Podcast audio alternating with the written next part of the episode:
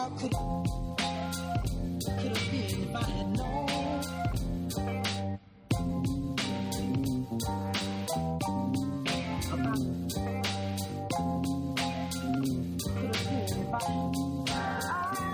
Welcome to the Studio Break Podcast. I'm your host, David Linaway. Well, if you can believe it, we've left the 20s and now arrive at the 30s with our interview with Adam Farcus, an artist in Chicago who uses a number of materials, a number of found objects to create a lot of mystery. But before we get started on that, I just want to remind MFA and BFA students who are graduating, you can apply to the 2012 competition. Once again, three winners will be chosen for each category and have their own interview featured on Studio Break and be included in a publication later to be released. To find out more information, just go to Studio Break on Facebook and you'll see under the events calendar all the information that you need. And of course, if you happen to know any MFA or BFA candidates who'd be interested, please forward this information on. If this happens to be the first time you're listening to the Studio Break podcast, remember there are plenty of other interviews which you can listen to in the default player at studiobreak.com or you could subscribe to Studio Break under the iTunes store. Just look under podcasts and search for Studio Break. And with that, I give you Adam Farcus. Stay tuned. Welcome to Studio Break. I am here with Adam Farcus. How are you this morning? Doing good. I always like to start off just just getting a little bit of a background uh, information on where people grew up and, and what those experiences were like. So, uh, where where are you from, and what was that like growing up? Oh, um, I'm from uh, Coal City, Illinois. It's a small town. It's like um, a little bit like half hour south of Joliet, like an hour and a half outside of Chicago. Um, and it's just a small town. It's like three thousand people, and it was very white and pretty rural and fairly conservative. And uh, that that context um, didn't give me a lot of opportunity to study and work with like a lot of things in contemporary art, but there was access to arts in a way that was more um, craft, uh, not in like skill, but in like kitsch kind of craft. And is that So- is that something that you were kind of into then? As I mean, obviously, it's uh, you know you, you run into common themes with people talking about you know growing up and being interested in the arts. But were there things that you were interested when you were young then? Yeah, I think um, it, was just what I was like given because you know my parents like tried really hard to get me into things, but there wasn't a lot to send me to. So I took like a cartooning class at Mhm. junior college, and then like the high school art teacher was like really invested in like going like making things for craft shows and going there and selling them for the art club and like doing ceramics and making jewelry. And then in Boy Scouts, it was all these like um, kitschy craft things, like stamping leather that were kind of like quasi Native American in like a really complicated way. Uh, so like that was for, and even in junior college, it was kind of along those lines. Like that was kind of like my first introduction to art, and really the only way I knew it, you know, and it wasn't. There wasn't any access to like a lot of contemporary art where I was, or a lot of other kinds of art. So, um, yeah, I don't know. I guess I guess that was my experience with it. Well, and and so d- did you have any other kind of interests? I guess then growing up, then um, just you know, because I know that one of your one of your other pieces, um, I think, has to deal uh, somewhat with the Scouts, Yeah, like a text piece later. So was that something then that you kind of, I guess, Oh, got yeah. into as a as a younger age, or yeah. I mean, I, I was in it until I was eighteen, um, and I, I liked the part of it that it was about a like community in Scouts that it was that it was community, but that also you got to do some creative things. Um, well, and I'd imagine you'd kind of gain like some kind of appreciation for doing things outside, or yeah, because yeah, I'm course. guessing that you do Yeah. more than just those mouse trap or, or mouse. Oh gosh, you know what I'm talking about here? The uh, the little race cars. Oh, uh, the Pinewood Derby cars. Yeah, yeah. Yeah. That's about as far as I got. Yeah. yeah, I mean, I didn't, I didn't, I didn't make it to like any of the ranks. I just hung out. I see. Um, I see. I, uh, I, I guess like my interest in, in art in those was more kind of glancing. Like there was no not like a serious approach to it. hmm Um, and it was more about in like I think the thing that I take from Scouts now was the invention that's involved in those types of situations. So that you're put into the woods and you don't have a whole lot of things, and if you want to make like a gateway for your campsite, you have to find a bunch of logs and wood and rope and tie it together and create it. Um, so I think there and like with the craft that I learned from like my parents and things, like it was kind of like like a humble, like utilitarian like use base, so that just like getting by with what you had and figuring out how to do things without having quite the right materials. Right. Um, so when I look at like a scout, those are the things I think I appreciate the most about them is like having like a limited amount of um, access to materials or supplies or um, I don't know, like just things and content and ideas, so that you had to deal with what you had. Um, and in a lot of ways, you had to be more creative in most cases. Sure, sure.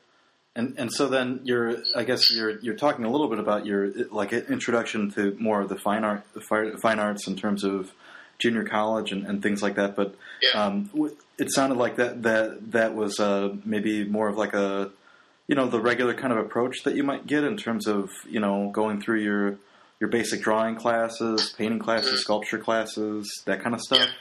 Yeah, I mean, I had I had that, and that my junior college was very traditional. Um, it was, you know, we, we painted still lifes and we made ceramic pots and stuff, uh, and all art that was shown to us was student works. We didn't even really see contemporary art or any like even the only time we saw art was in art history class, and that was in a different context. It was in a context of making or understanding it in a way that was more, more about interpretation. It was in art history. It's about there. It was about uh, like the textbook information and personal narrative of the artist. Um, but uh, so I, I went to ISU after that. Right, that's where we got to know each other. The context I was in at junior college, and then I went there, and uh, all these people have been looking at, you know, the different artwork and having like giving we're given like theoretical readings based on painting and things, and I hadn't heard of any of these things, so I was like, it kind of like was like a reality check in a way. Um, and she showed me, she showed us all this like crazy pop art stuff and contemporary artists, and um, I think it kind of like really made me question a lot of the things that I was doing, um, and in particular how like it kind of was like the beginning of understanding how people interpret the work that you're making. Because I think before that it was just I was just making things and they were really like emotional and like guttural, and I wasn't really considering too much of like how they're interpreted after they go into the world. Um, which I think would have been kind of a primary thing to learn, but I hadn't really come into that yet.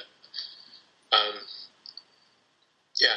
Well, and, and so then, did, did you were you already like interested in, in sculptural aspects of, of making things before you came to ISU then, or is that something that you, um, you know, started getting into more? I guess when you started. Yeah, I, w- I was. Um, I, I was into sculpture then. I think I didn't know it. Um, so I got there and I thought I was going to be a painting and drawing major, and that's what I graduated with. Um, but even when I had my thesis exhibition and the piece I made for the fellowship that I got, that uh, it was clear. I think everybody else but me knew that I was not interested in painting. Um, that I was more interested in objects and less in representation. Um, and I, I, you know, this is something I've been dealing with a lot recently. Like I'm trying to figure out why it was that I was so stuck in that kind of painting aspect, and I think it may have been because my, like, my undergrad education was more focused in in those um, mediums like that. At the junior college, you, there was only ceramics really to speak of for 3D things. Mm-hmm. And then when I got to ISU, I took one sculpture course with uh, somebody, and I just carved a plaster thing and welded a metal box, and I was like, "This is not interesting." Right. Um, so then, I think where I found use of found objects and the actual material as content, I applied that to like putting it on the wall and putting it onto a panel. Um, so it was a way of dealing with objects in like a more physical way, but still keeping it like kind of safe and in this painting realm that I knew of. And then after undergrad, before grad school, things kind of jumped off the wall and onto the floor, and that was a really big change. Like to kind of like start looking at things more um, full round. I guess is a good way to put at it. Put it. Sure, sure. Well, before we we kind of move on to, I guess, more of what what opened up into, I guess, more of what you do and, and maybe what you wound up doing in terms of graduate work. Um, Could you just talk a little bit about, I guess, what your what your BFA show looked like, and, and maybe some of the ideas that you were kind of addressing um, then? Okay. Um, yeah, so I my, my BFA show I had uh, a large installation of journals, a project that I still do um, now, where I do a four inch square drawing every day. Um, I think I had like two years maybe of those up on the wall, um, hung in a grid, and then a series of paintings that were uh, I called um, Canadian paintings, which were uh, silk screens and kind of transfers and uh, like matte medium transfers and photocopies and just more straightforward paintings of uh, coat of arms from different provinces and towns in Canada. Um, and then in the main gallery, I had an. I had a, a piece for a fellowship I was awarded that was this installation of found objects on the wall that I was picking up and finding on uh, walks in different towns, and then they were categorized and labeled. And there's a legend at the bottom. Um, so I, I think, like I, I was some of the things that I was invested in, in those three kind of groups of work are still relevant to what I'm doing now, and I think it's that it's artwork one in the journals is an everyday practice and in a thing that I never really leave. Um, and investigating the world around me, as in like finding the objects that, I was picking up on a walk, and then in the other piece for the Canadian coat of arms, um, kind of attending to like myths and kind of uh, uh, social constructs, I guess is a good way to put it, um, and kind of like teasing out what, what those are and, and, how those can be like reinterpreted or reviewed. Right, Um, right. Yeah. Well, and, and it makes it, you know it certainly brings up you know especially with that with the uh, aspect of um, the found objects you know is something that it seems pretty um, pertinent to what what you do now. And so I mean, it, has traveling and, and kind of getting out there and kind of looking at I guess what's out there outside of just you know the the, the studio space that you might have been given uh, to to work in. Has it always been something that's been important then for you or? hmm Yeah. I um. I don't know why I, I can I can imagine you caravanning across country in like a, a really big RV or something. Yeah. Uh, I have. Well, I don't know about an RV. Maybe I do a pickup with like a tent in the back, but uh, it's more my style, I guess. But I, I think um, I I have this like like really like strong romantic notion of like traveling. Um, that I like traveling by train, so I like to drive.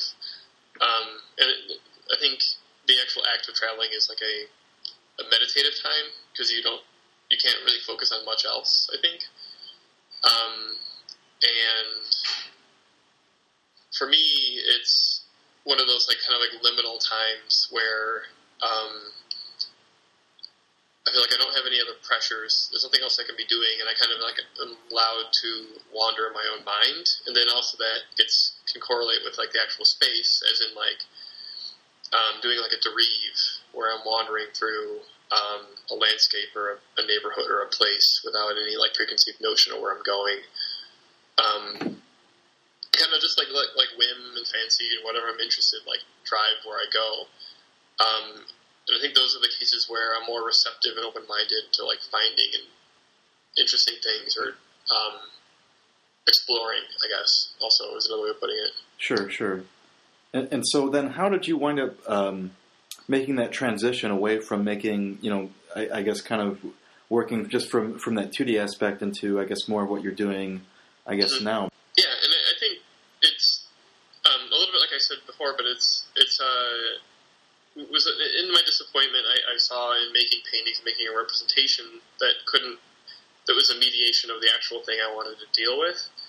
Um, and, I, and I was always interested in in objects, and I was in undergrad even making these boxes and panels with objects glued to them and stuck to them that I was collecting or finding or going to thrift stores and creating a narrative within the surface of the painting or inside the box. Um, and I think, um, I don't know if I ever really have a good answer of like why it jumped off the wall and into space and into like a three dimensional form on the ground. Um, Yeah, I was looking for that. Yeah. I was looking for that moment where you just, you know, you kind of like Back to the Future, where you hit hit your head on the toilet. Yeah. if, if you can remember. Um, um, I'm sure there'll be a handful of people that know what I'm talking about there, but oh yeah, oh yeah. but um, well, and it's interesting because you always, I think, I think people always want those kinds of stories, and that maybe you know the the mode of me taking on it. You know, sometimes it just doesn't happen like that. I think. Um, Yeah. um, you know, it, and it makes me curious. Then, I mean, were, were there just kind of pieces then where you kind of just said, you know, I don't really know about this, but I'm just going to try it out and see what happens. Yeah, and I, you know, now that I'm thinking about it, I think there was not, it wasn't a direct wall to floor kind of jump. So I, I think to kind of explain that, that piece that was on the wall, it was from all those, um, the um, fellowship piece, it was uh, found objects on the wall. Um, and I was making these other ones where there were panels, and I was collecting objects from, on walks that were all one color and putting them on a panel. And um, they they seemed too contained and like too perfect, right? They, they didn't seem to ever really represent the actual act of making them. They just became these other collections of color. So I, one time, kind of on a dérive, like wandering time, uh, I was in Walmart in Bloomington, Illinois, and uh, was walking around and decided to start doing the same thing. And I was collecting objects off the shelves that were one color, and then I put them in my cart and reshelved them somewhere else. Um, this was kind of like maybe like the first time when these walks became something that wasn't 2D, but then an installation. Um, some, of, some of these pieces kind of evolved into stuff that I did in grad school that's up on my website right now. Um, but I think maybe that was one of the first times it was more ephemeral and more of an object and less of a um, kind of like precise painting in a way. And so, how did how did that open up uh, those avenues of exploration that you know before you maybe, I would imagine, looked at it as very limiting. So, I mean, was it just just was it just kind of like playtime and just coming up with, what if I do this? What if I do this? Yeah, I think it was. I mean, and I had a, it was just really plain. That's a really good way of putting it. Like you said, it's uh, having objects in your studio and just letting them be on the floor or on a table and just like moving them around and putting them next to each other. And um, right after undergrad, I split a studio with Melissa Areski, and my studio was just a big mess. It just had just shit everywhere on the all over the place, and that was so rewarding to be able to have that space to just like pile things around. Um, and I think out of that, I kind of built um, a model for how I work with with objects in my studio now. Um, but looking at my, looking into my studio, it looks exactly the same. It's just objects on the floor, and there's some on the wall, and there's some kind of like meeting the wall, the floor, and they're spread out all over the place. And so, so then when you did your when you did your graduate degree, was that something then that was very conscious of, of kind of working through this in a in a, a way that you hadn't previously then? Yeah, definitely. Yeah, I mean, so some of it, like like I said, was a little bit of having just the materials around and being invest, like finding an object, be like, that's really cool. I want to work with that. Just putting it with other things and seeing what happens. Um, but I think I had a lot of models that I followed, and actually one of them was um, Bill Conger, right? I mean, you interviewed him not too long ago. Um, you know, other people who are working that use found objects, um, say like Martin Creed or uh, Janine Antoni or Gabriel Orozco is a really big one.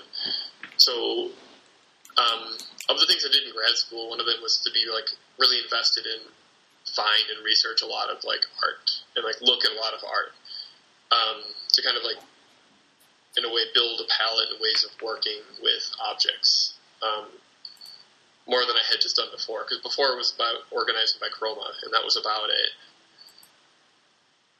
Um, yeah. Yeah. Well, and and so I mean, um, were there any limitations then in terms of materials, or, or I, I don't know? It, it's interesting because you know it just it makes me think. Well, first of all, that just you describing your studio space, I'm guessing that you kind of are a hoarder. A little bit, yeah. I'm pretty, I'm pretty dove intelligent about throwing stuff out that I know isn't working though too, because it'll just add up forever. Right. Yeah. Um, but I mean, what what is that process like then in terms of then as as you're kind of working through a piece? I mean, I would imagine then there's maybe ones that you know start to happen really quickly then, or, or ones that happen really slowly. Yeah, yeah. There's de- definitely, definitely both. Because sometimes if it's an investigation of an object, I don't necessarily have the content figured out for what that sculpture is going to be or what that piece is going to be. Um, and I kind of have to wait to find the right thing to put it with or to find the right idea to kind of do something with it. Because often just one object by itself isn't, for, in, in my case, going to be enough. Um, the ones that are quicker are the ones that I, I feel like I have, like, here's this idea that I want to work on. Um, and so most of my work happens. I'll like the conceptual framework first, and then I need to find the materials and the objects um, afterward.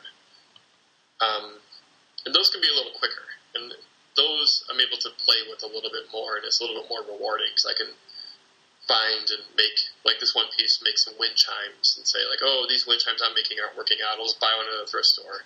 Right. Um, yeah, and I think like I think so. You're kind of asking like in grad school, how did I get through this? And I think in, in school, uh, you know, I was at UIC, and it was like every week I was like trying to do something else. It was like reinventing myself all the time. So to say like I had this, this was where I was looking for objects, and this was the content that I like held myself within. Like my first year, my first year of grad school, that didn't even exist. I was just like shooting in the dark everywhere, trying to figure out what I wanted to do. Um, which I felt like is what it was supposed to be. Right. Yeah. Well, and it's it's just interesting too, because because because hopefully you know when people that aren't familiar with what you do kind of go look over your stuff. It, it's nice to be able to see um, that transition, especially because your mm-hmm. your timeline starts, you know, roughly where we were talking about. It looks like with this with the with the journal piece. Yeah. Um, yeah. And so I mean, because because especially like as I'm going up through here, some of the some of the things that you know, kind of stick out to me are, are these ideas where, um, or I think you're, you're, you have like something that is much more sculptural, but then also um, these aspects that you're kind of asking the viewer to kind of think about things more, you know, in their head or in that kind of context. Um, yeah.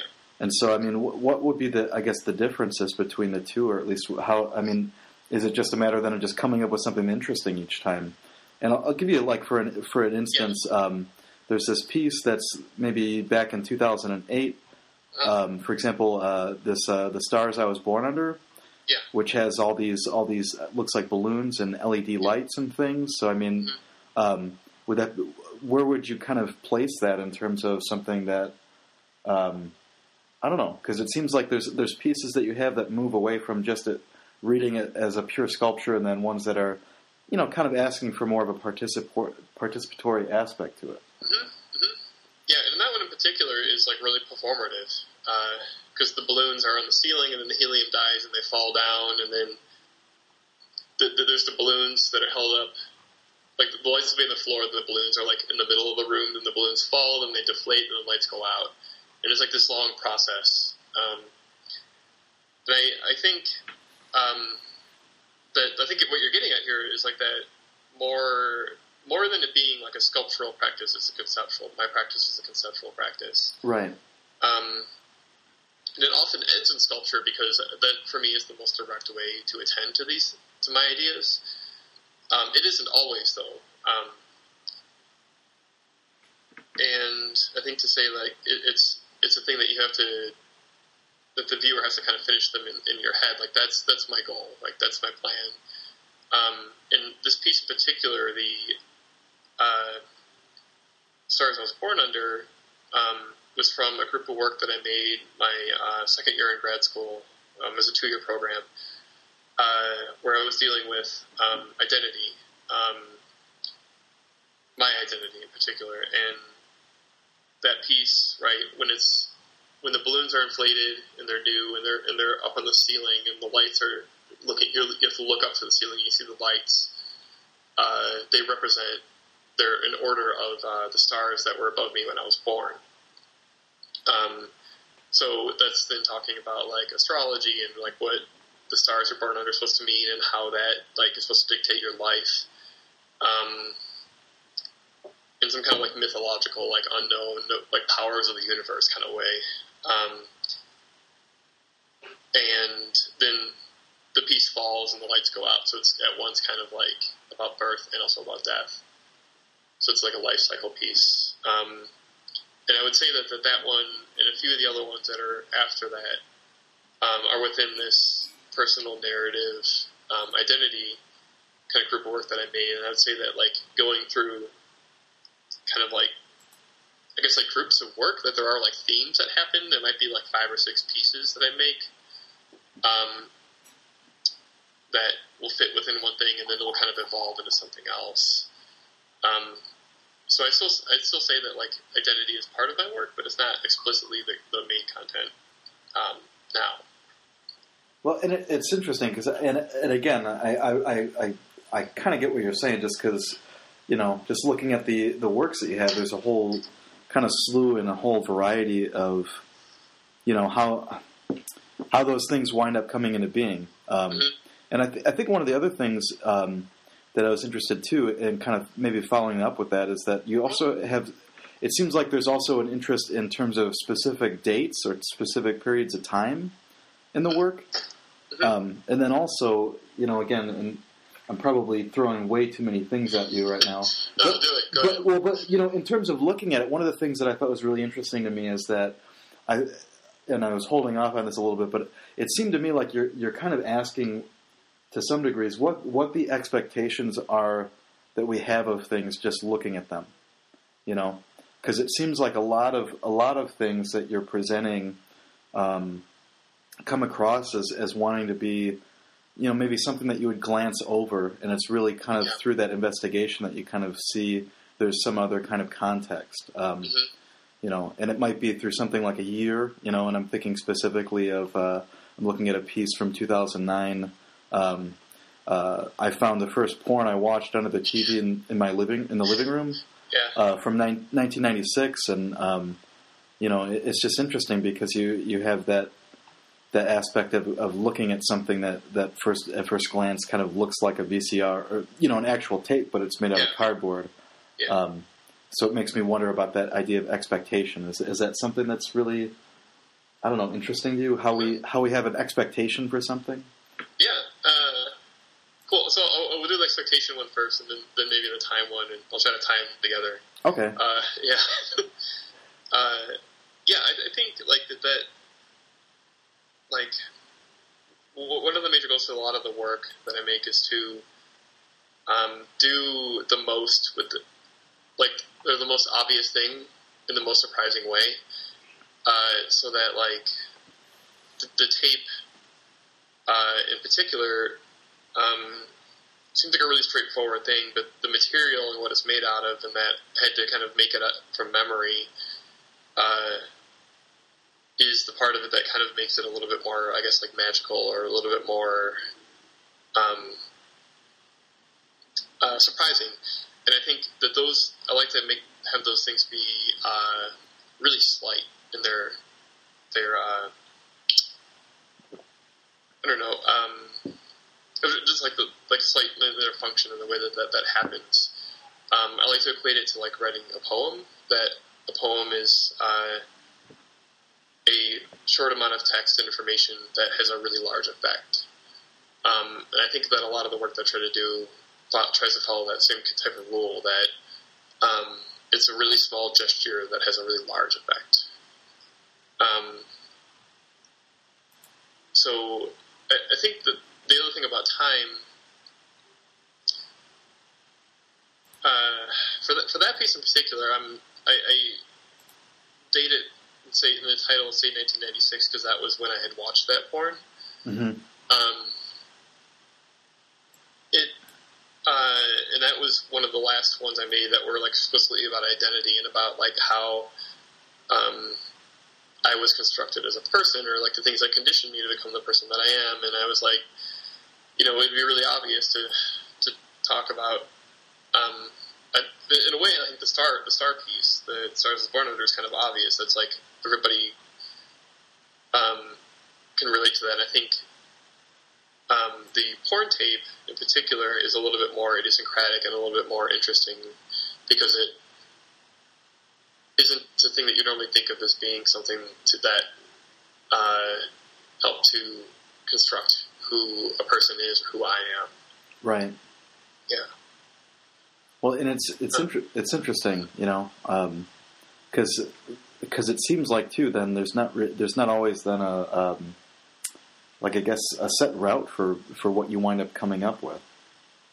hmm You know, and and again, I'm thinking of some uh, pieces that are kind of similar in, in that period of time because, like, you know, I might look at that as that kind of relating more to that idea of, um, you know, that that that personal narrative in, in one way, but then.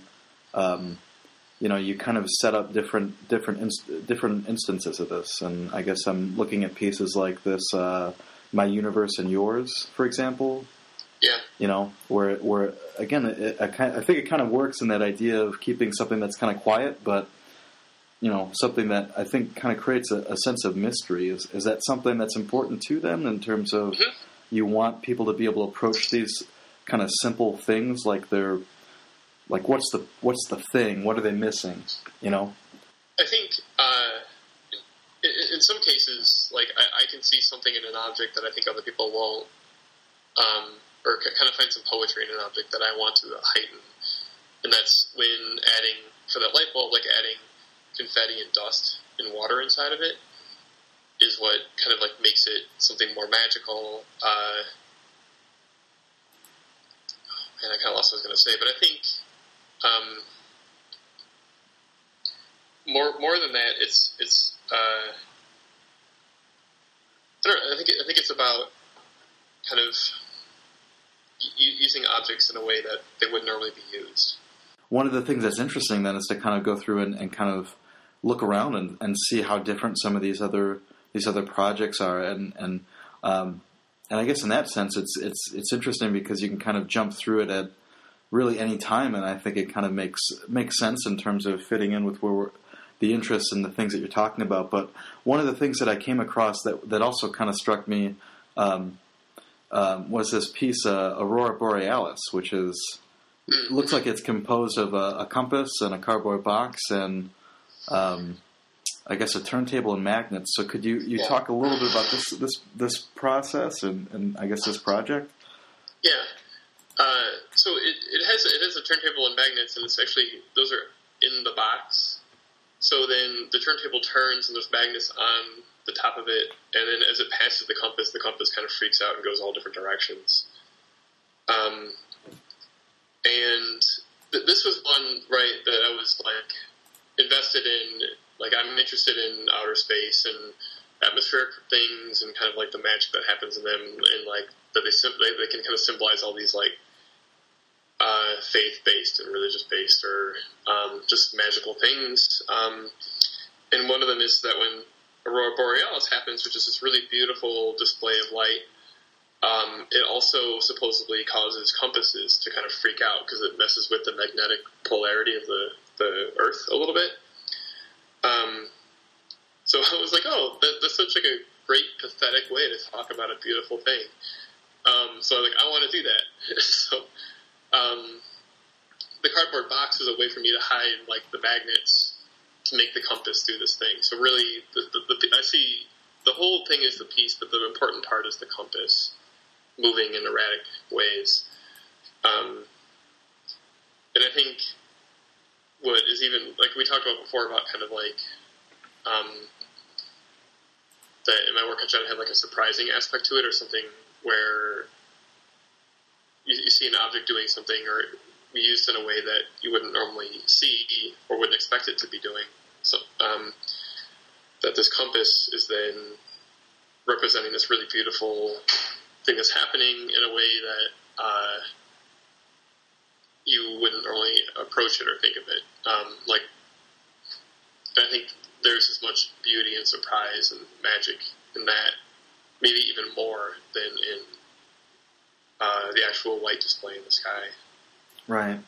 Well, and, and so then, uh, and I, I'm just kind of curious, and, and, and Yeah. also as I was saying off the record too, is I think one of the things that's really great about you know having a conversation like this is that this is the kind of conversation, at least I think, that I don't I don't have when I go to an opening. You know, is what I was saying. You know, I don't. Yeah. You know, if somebody's opening, I don't particularly walk up to them and say, I want you to talk all about these things, you know, because it's kind of well, probably kind of rude, first of all. But Yeah, then, some people don't think it's so nice. So, well, and it, it makes me just kind of curious. Then, I mean, are there things that then become very? Um, I don't know. Like, like, are there pro- are there things that you don't wind up doing hardly any alteration to, and then things that you wind up doing a lot to? And my que- my question particularly is this example. Um, you have this green Green River bottle yeah. um, and so, I mean, you know, coming up to it, normally I would, I would, I, and I honestly can't think of the color of Green River. So, to me, it looks like that would be it. But I'm, I'm guessing based on the content that that's not true. Okay. Uh, see, I, I think that piece it's funny but a little complicated because if you don't know that type of pop, then you might not understand what's going on. I actually gave that to Sean Ballerin for an exhibition in uh, Omaha, Nebraska, and like nobody got it. They Mhm. were like, "We don't understand why he peed in this bottle." Um, but Green River is really that acid green. It's really green green, um, and it's just kind of like a funny pun on Chicago because it's the Chicago pop and it's about the, the river. It, the, the name of the pop is named after the river, the Chicago River. hmm Um, and it was, uh, I don't know. I mean, it's it's full. It's well, right for for those of you those people who aren't like looking at it. Like it's it's um, a, a little bit of the blue stuff from the tablets that you put in a toilet and urine urine that's yellow. So it is this green mixture inside of the inside of the bottle. Um, just as like the Chicago River is actually really disgusting and nasty. Um, a, it's a really silly, jokey piece. You know that that one's maybe a little less serious than some of the other ones.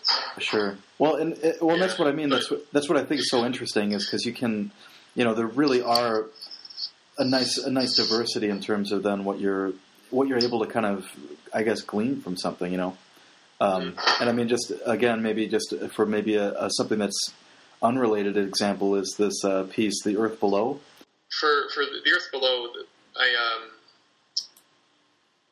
It, it, that was a, that was like a material investigation. I had a mirror and I wanted to play with this extension of um, space, uh, and I was in Pilsen, living in Pilsen. And I just walked around and photographed that mirror in different places on different in different puddles. Really, um, that was uh, the best one of the whole group, and that one seemed to symbolize everything I wanted to say in all the other photos.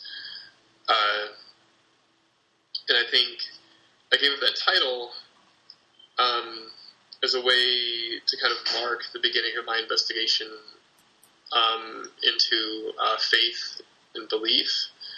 Um, that still really continues my work to, to today, to now. I think, um, and you know, it, it's kind of it's kind of like a, a little bit of a pun, but the earth below, right? So we, the earth is below what is below heaven, and then there's this reflection of the sky, this double reflection of the sky in, in the photograph. Um, so that one actually was is just a, a print um, and not an installation. Right. Um, yeah. Well, and and again, it seems like then there's there's this interesting thing that happens where you can um, really kind of have different themes, you know, that, that you're dealing with in a number of different ways. Um, and for some Yeah. reason, like one of the other pieces that I that I was going to say that I thought looked looked pretty interesting is this um, this piece. We don't go to bed, but we don't sleep too hard, or we go to bed, but Yeah. we don't sleep too hard. Um, it-. Yeah. is that something that, that you're intending to kind of play up this idea of, I guess, um, anxiety at all, or? Oh yeah.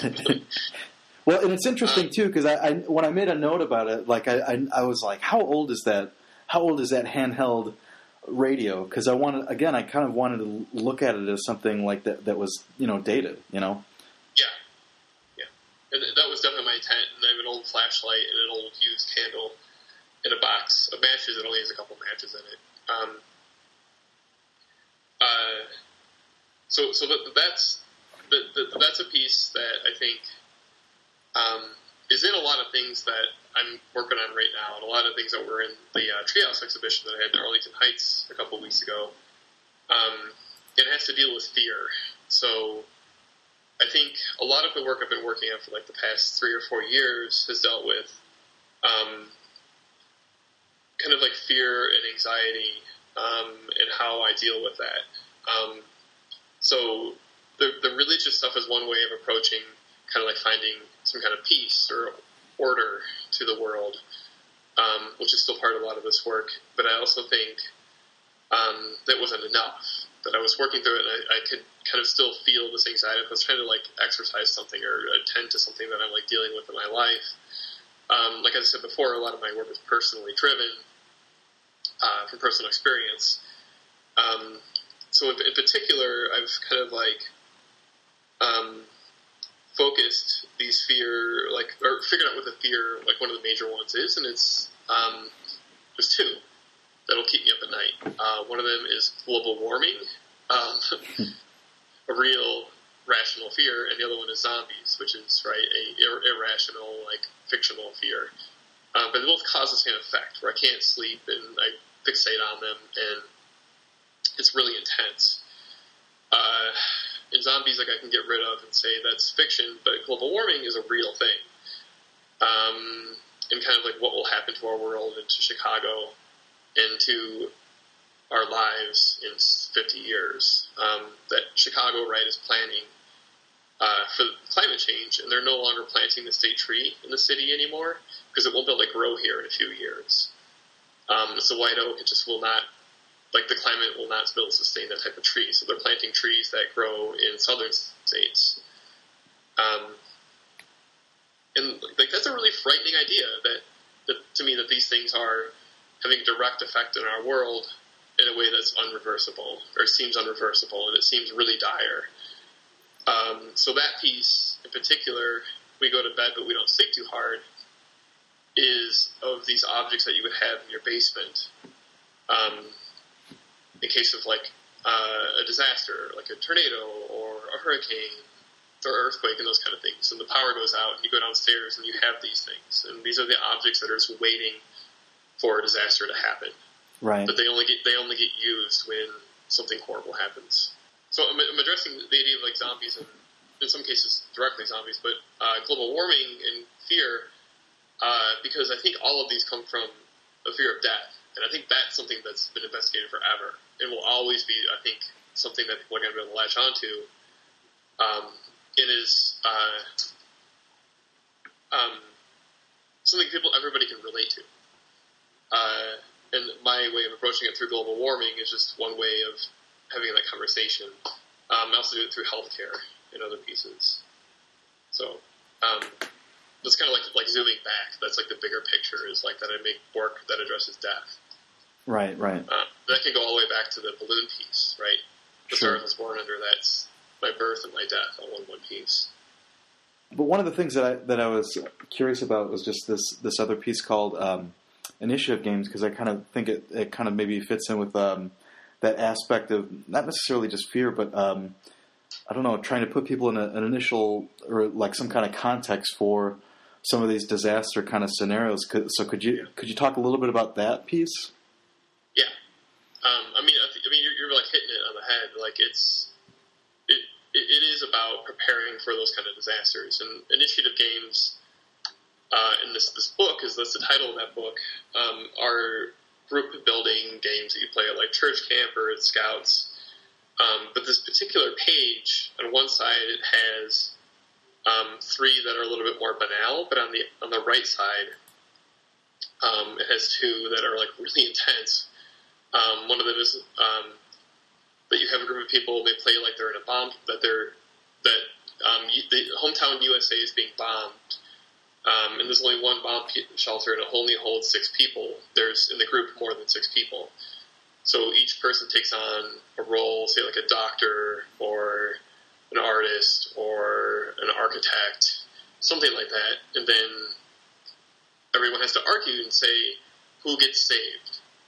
Um, and even in the example that it gives, it says like, okay, so there's a doctor who won't go into uh, the shelter unless his wife comes with, who's dying of cancer. And that's, I mean, it's, it's such kind of like a brutal proposition to have to consider. Um, and then under location, it says anywhere.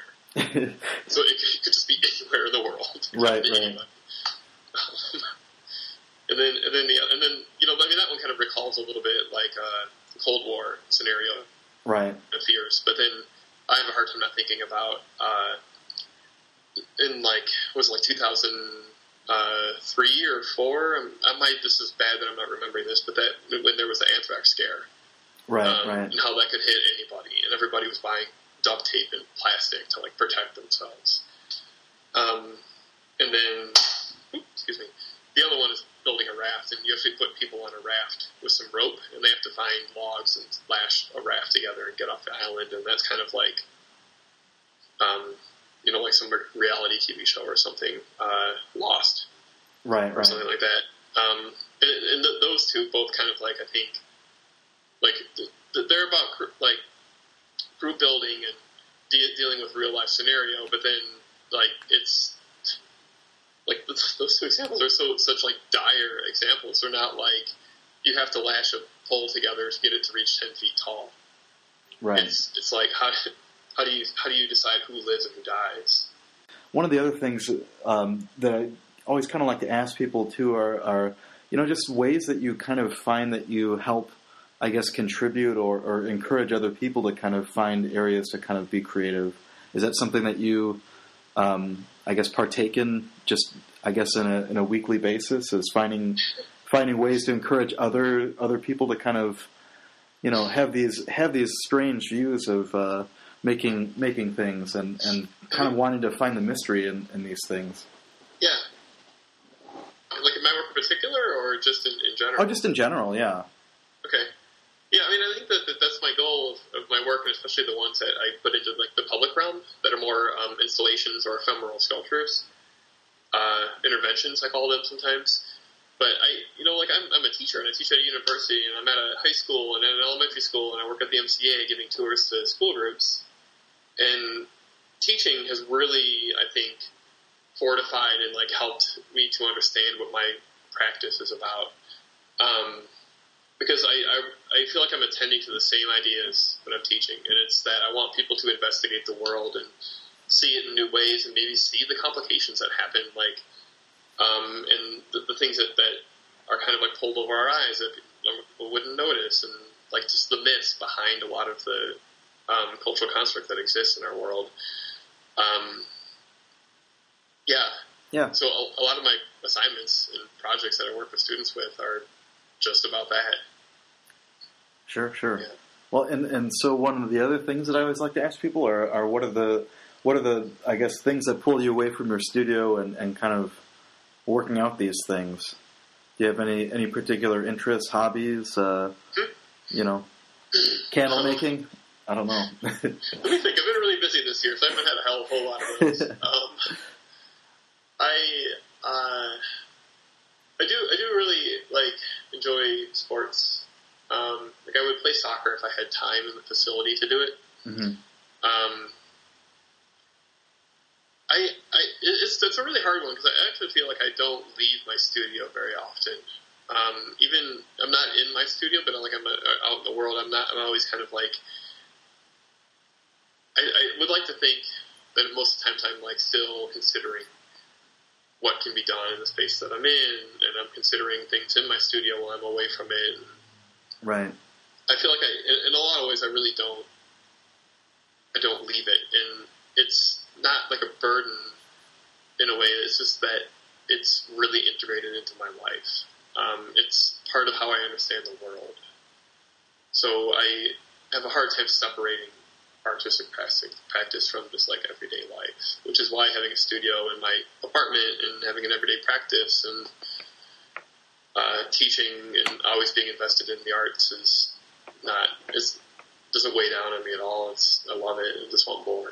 So Well, and so if if you weren't talking to me right now and you were working on something or, or working through something and say you had an accompany, accompaniment in the background, uh, is there any kind of music or things that you like to listen to while you're working? yeah, uh, it depends on my mood. Um, I listen to a lot of like more abstract kind of sound art music stuff like uh, Steve Roden, who's an artist in California, and uh, Rolf Julius, and um, different po- like poetry reading sometimes, different poets reading. Um, you know, if I'm listening to music, it could be anything. It could be metal or hip hop or uh, bluegrass. It's NPR maybe sometimes. Uh, So nice diverse diverse range there. Um, yeah, yeah. Sometimes I load up my MP3 player, just let it play random, and that's that's strange and interesting too. So Well, and again, it's it's springtime, and you know there there still are some things um, you know going on worth seeing. Are there any exhibitions or anything that you've seen recently that um, I don't know that that struck your fancy? Things that Mhm. maybe maybe kind of inspired you, or yeah, I uh, well, just last night I went to a bunch. There was the MFA opening at SAIC, um, which had some interesting things, and then there was a uh, a Gallery 400 actually at UIC. There's a uh, an exhibition up now about color, and actually I feel really bad. My friend curated it, and I don't have the title of it in front of me, so I don't remember what it is. Um, but it has like John Baldessari in it, and Judy Ledgerwood, and um, A- Ali Bailey, and a litany of like really great artists. Um, but I work at the MCA too, so um, I've been looking at the, the uh, 1980s exhibition a lot and giving tours on that, and the uh, Rashid Johnson exhibition um, has some complications, but it's it's nice. Oh, you know what? You know what I'll say? The, like I have a a membership to the Art Institute, and I passively go like once a week, so I kind of just get to like look at whatever I want to, and just like get pulled to whatever you know interests me that day. I spend a lot of time looking at the Cy Twombly sculptures um, in the modern wing at the Art Institute. Um, so I would say that that's an interesting thing to go check out. That they're very, very strange and like removed and cold, but yet like incredibly like magical and mysterious in some way. Um, Nice, nice. Yeah. yeah. Um, and then the last thing I have before I get you out of here is: um, are there are there anything any things that we have to look forward to in, in terms of exhibitions that you have coming up? Yeah, I, I have uh, a three-person exhibition at Adds Donna Gallery uh, in Chicago on May 27th with uh, Mike Morris and Allison Trumblow. Uh, I think it's like six to nine. It's on my site. I don't have it up at the moment. Um, and then uh, I'm in kind of like a really strange uh, exhibition called uh, Graveyard at a space called Terraformer um, across the street from the Co-Prosperity Sphere. It doesn't really have an address uh, in Bridgeport. Um, next Sunday, uh, the first Sunday in May, um, where there'll be this an empty lot next to an apartment that this guy has curated artists who make tombstones in the empty lot. So they'll be legally installed, and you can come by and look at the tombstones. Uh, I'll have a sculpture, found object sculpture in mind. Um, so that's uh, the first weekend, the first Sunday in May. I believe it's the sixth. Cool, cool. Uh, you have to look up our co-prosperity sphere. The other one, uh, Adds Donna, is um, it's four thousand two hundred twenty-three West Lake Street in Chicago. Awesome, awesome. Yeah. Well, hopefully the FBI isn't listening Yeah, because they might shut down the the illegal exhibition. Uh, but for but for some reason, I think we're gonna we're gonna we're not gonna be on the radar. Um, yeah. I, well, yeah. It'd be nice if you were. That would be good. so, well, I just want to thank you again for taking the time, and uh, Yeah, you know, no it's been a problem. Pleasure. Was great to talk to you. Thanks again to Adam Farcus for joining us today. Once again, you can go to adamfarcus.com to find out more about him and his work, get updates about upcoming exhibitions, so please check that out. Our music for today's podcast was found at freemusicarchive.org, where they have thousands of different songs that you can download for free. Our intro song, This One, Tell Me How, and Lee Rosevere, Aurora Borealis. If you happen to like what you hear, just remember there's plenty of other interviews at studiobreak.com. Please, please go to Facebook and like us. If you happen to enjoy these interviews, just remember you can go to the iTunes Store, search for Studio Break under podcasts, and you can subscribe there. In some other recent exhibition news, just remember that John Reddington's show opened up last week at the Dublin Arts Center. Former podcast participant Kevin Curry had a new public work installed, so congratulations to Kevin. As for myself, I have some work included in the Rockford Midwestern opening up at the Rockford Art Museum May 19th, along with Studio Break participant Tim Roby. And last but not least, I am diligently working away, getting ready for my solo show opening up June 16th at the Peoria Art Guild. I hope a lot of you can come out for that. Of course, you can check out my work also at davidlinneweh.com. And lastly, if you enjoy listening to Studio Break, stand up and be heard. You can say hello and leave us some comments. Let us know what you liked at studiobreak.com or check us out at Studio Break on Facebook. That's all I got for you, folks. Hope you have a great weekend. We'll talk to you real soon.